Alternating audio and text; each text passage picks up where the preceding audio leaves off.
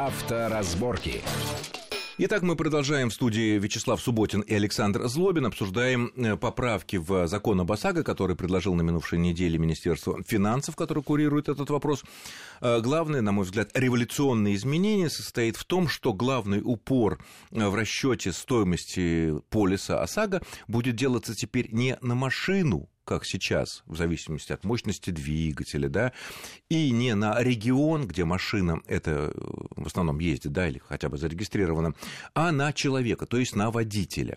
Если у водителя ездит аккуратно, без штрафов, без нарушений правил дорожного движения, без аварий, то, соответственно, по логике ему этот полис должен стоить заметно дешевле. Если этот человек такой нехороший, грубо нарушает правила, и фиксирует это дело, выписывает штрафы, не дай бог, много раз попадал в ДТП, то, и, соответственно, ему больше. Опять же, обращаемся к западному опыту, где нашей родной системе ОСАГО, которая, казалось, уж столько было изменений, и споров и всего прочего, всего в 12 лет. Да, всего 12, оказывается, мы с ним живем вечно уже. Совсем немного. На Западе это давно уже было введено, потому что осознали, что, действительно, вещь нужная. Там, прежде всего, к чему привязано? К водителю или к машине? К водителю.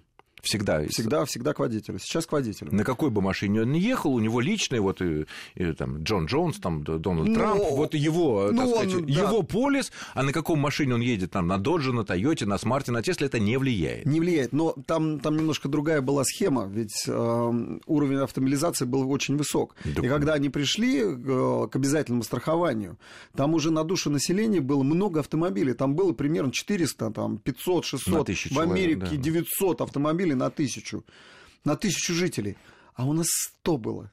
Да, у нас идея была такая, что да, поэтому что привязывались много только водителей к автомобилю. Много водителей, автомобиль один. Привязывались к автомобилю. Да, какое ощущение? Эта идея правильная? Абсолютно правильно, конечно. Я поддерживаю двумя руками. Да.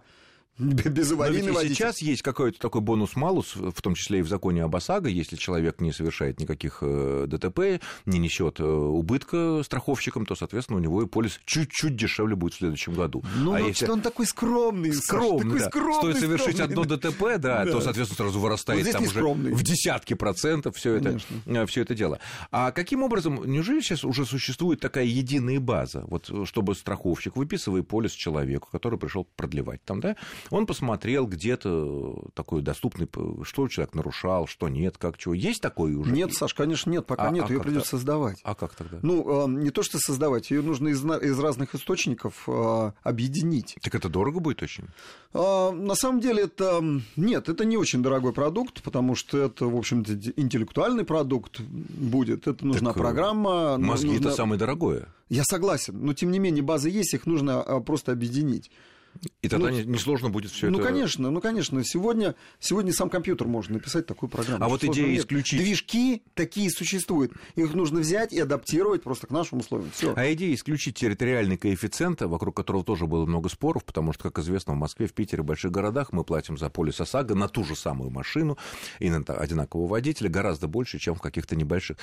Тут своя логика ведь вроде бы просчитывалась, и нас убеждали, что это правильно, потому что, когда огромное плотное движение, как в наших столицах, то, конечно, опасность, вероятность ДТП гораздо выше.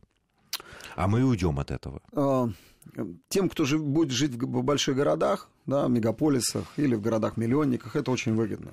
А тем, кто будет, конечно, жить в маленьких городах, где интенсивность движения невелика, там и может быть, отчасти поэтому страховое сообщество единый не нужен. Но с точки зрения... Может, кстати, поэтому, я замечу, страховое сообщество и выступает против этих предложений, потому что они тогда могут лишиться... Отчасти, по предложению Минфина, они могут лишиться части прибыли. Своих прибыли. Ага, хорошо. Но, в принципе, тут, с другой стороны, произошло ДТП, все должно быть застраховано. Но мощность двигателя мы неоднократно обсуждали, вообще, кажется, не влияет. Да я не понимаю, почему у нас до сих пор даже налоги берут с автомобиля, с мощности рассчитывают. Причем тут мощность? Вообще-то налоги надо закладывать в бензин, сколько съел бензина. Либо в бензин, либо, если уж в городах ты налог вводишь, я не знаю, может быть, дополнительный налог с владельца транспортного средства, то может быть, отталкивается, как в Японии, от размеров, от габаритов автомобиля. Почему там все машины рубленые, Саш? Почему они все квадратные там? Что, в Японии по размеру, да? Да, по размеру. То есть размер имеет значение. Да, именно из-за этого, потому что поэтому они используют максимальный объем. Вот если машина, скажем, там, до 3,5 метров, да, то в 3,5 метра они делают кубик. Ну, известные вот, такие, да, используют максимальный объем, поэтому они все кубики. Такие страшненькие. Но коротенькие, но коротенькие. На самом деле, да. Но, с другой стороны, по поводу вот мощности, действительно, у человека есть какой-то старенький американский там автомобиль, где много лошадиных сил, но на нем мало ездит, он, так сказать, как бы ничего такого не совершает, а налог приходит большой, а ОСАГО большой, получается. Нелогично. Я думаю, что если... Вот, в чем меньше всего споров сейчас, исходя из нашего 12-летнего опыта с ОСАГО, будет, если будет полностью отвязаться от мощности, абсолютно, потому что бывает, иной раз видишь, когда по улице носятся бешеные табуретки Део Матис или что-то такое, их там пиканты какие-то, да, с молодыми людьми, которые разводят пиццу, как они... Это просто страшнее любых Гелендвагенов и Мерседесов. Время-деньги, Саша. Время-деньги. И потом люди голодные. А машина маленькая. И люди голодные. И люди голодные. Хорошо, следующая тема, которая... на этой неделе широко обсуждалось. Это предложение ГИБДД о внесении там некоторых новых обязанностей для нас. Ну, может быть, некоторые обязанности для нам и стоит бы нас обложить ими. А именно обязать, чтобы у человека были наклейки. Вот у меня, например, шипы, и я когда ставлю шипы, чтобы у меня была наклейка, что это шипы, чтобы едущий сзади человек, который вот, не соблюдает дистанцию, скажем так, мог понять, что я сейчас даже на этом льду, на котором все аккуратно перебирают колесами, а я еду аккуратно, свободно, могу затормозить, и машина станет относительно как вкопанная, ну и, соответственно, будет предотвращено ДТП. Это логично?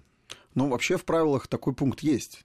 Любой водитель. Но там нет наказания за отсутствие. Ну, правильно. Нет в кодексе административных правонарушений такого пункта, чтобы наказать водителя за отсутствие наклейки. И я считаю, что это тоже нормально, все правильно. Нужна?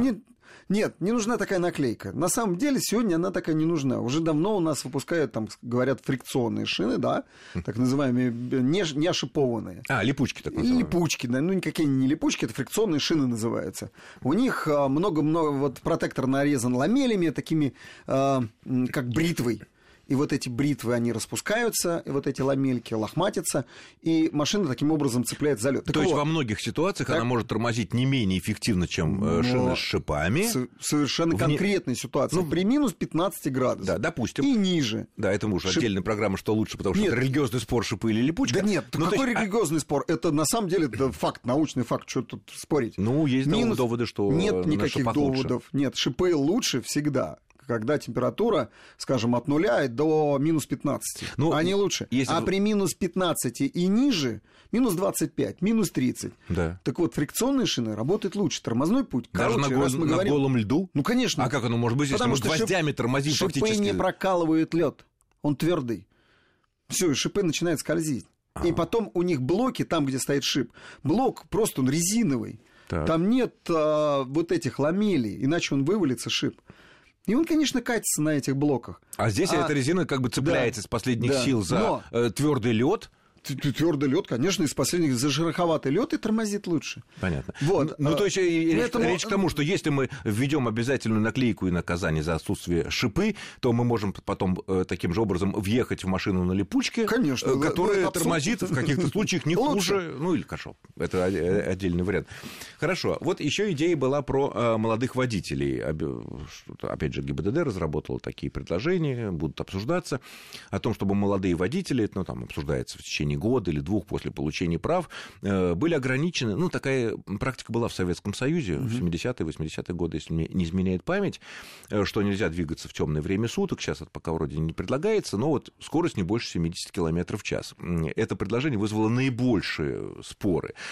Вот как? С одной стороны, мы знаем, что, конечно, гонять начинающему водителю не стоит. Однозначно. Да никому не стоит. Никому не стоит, да и даже не начинающему, да, потому что самое большее количество аварий по статистике происходит в тот период, когда человек имеет права уже, и постоянно ездит, где-то после 3 лет и где-то до 7, да, то есть он освоил основы, он думает, что все, он машиной управляет, как вот, не знаю, потрясающе все, она его слушается, но мудрость приходит только потом. да, либо через аварии, либо через какие-то иные вещи, либо просто с возрастом.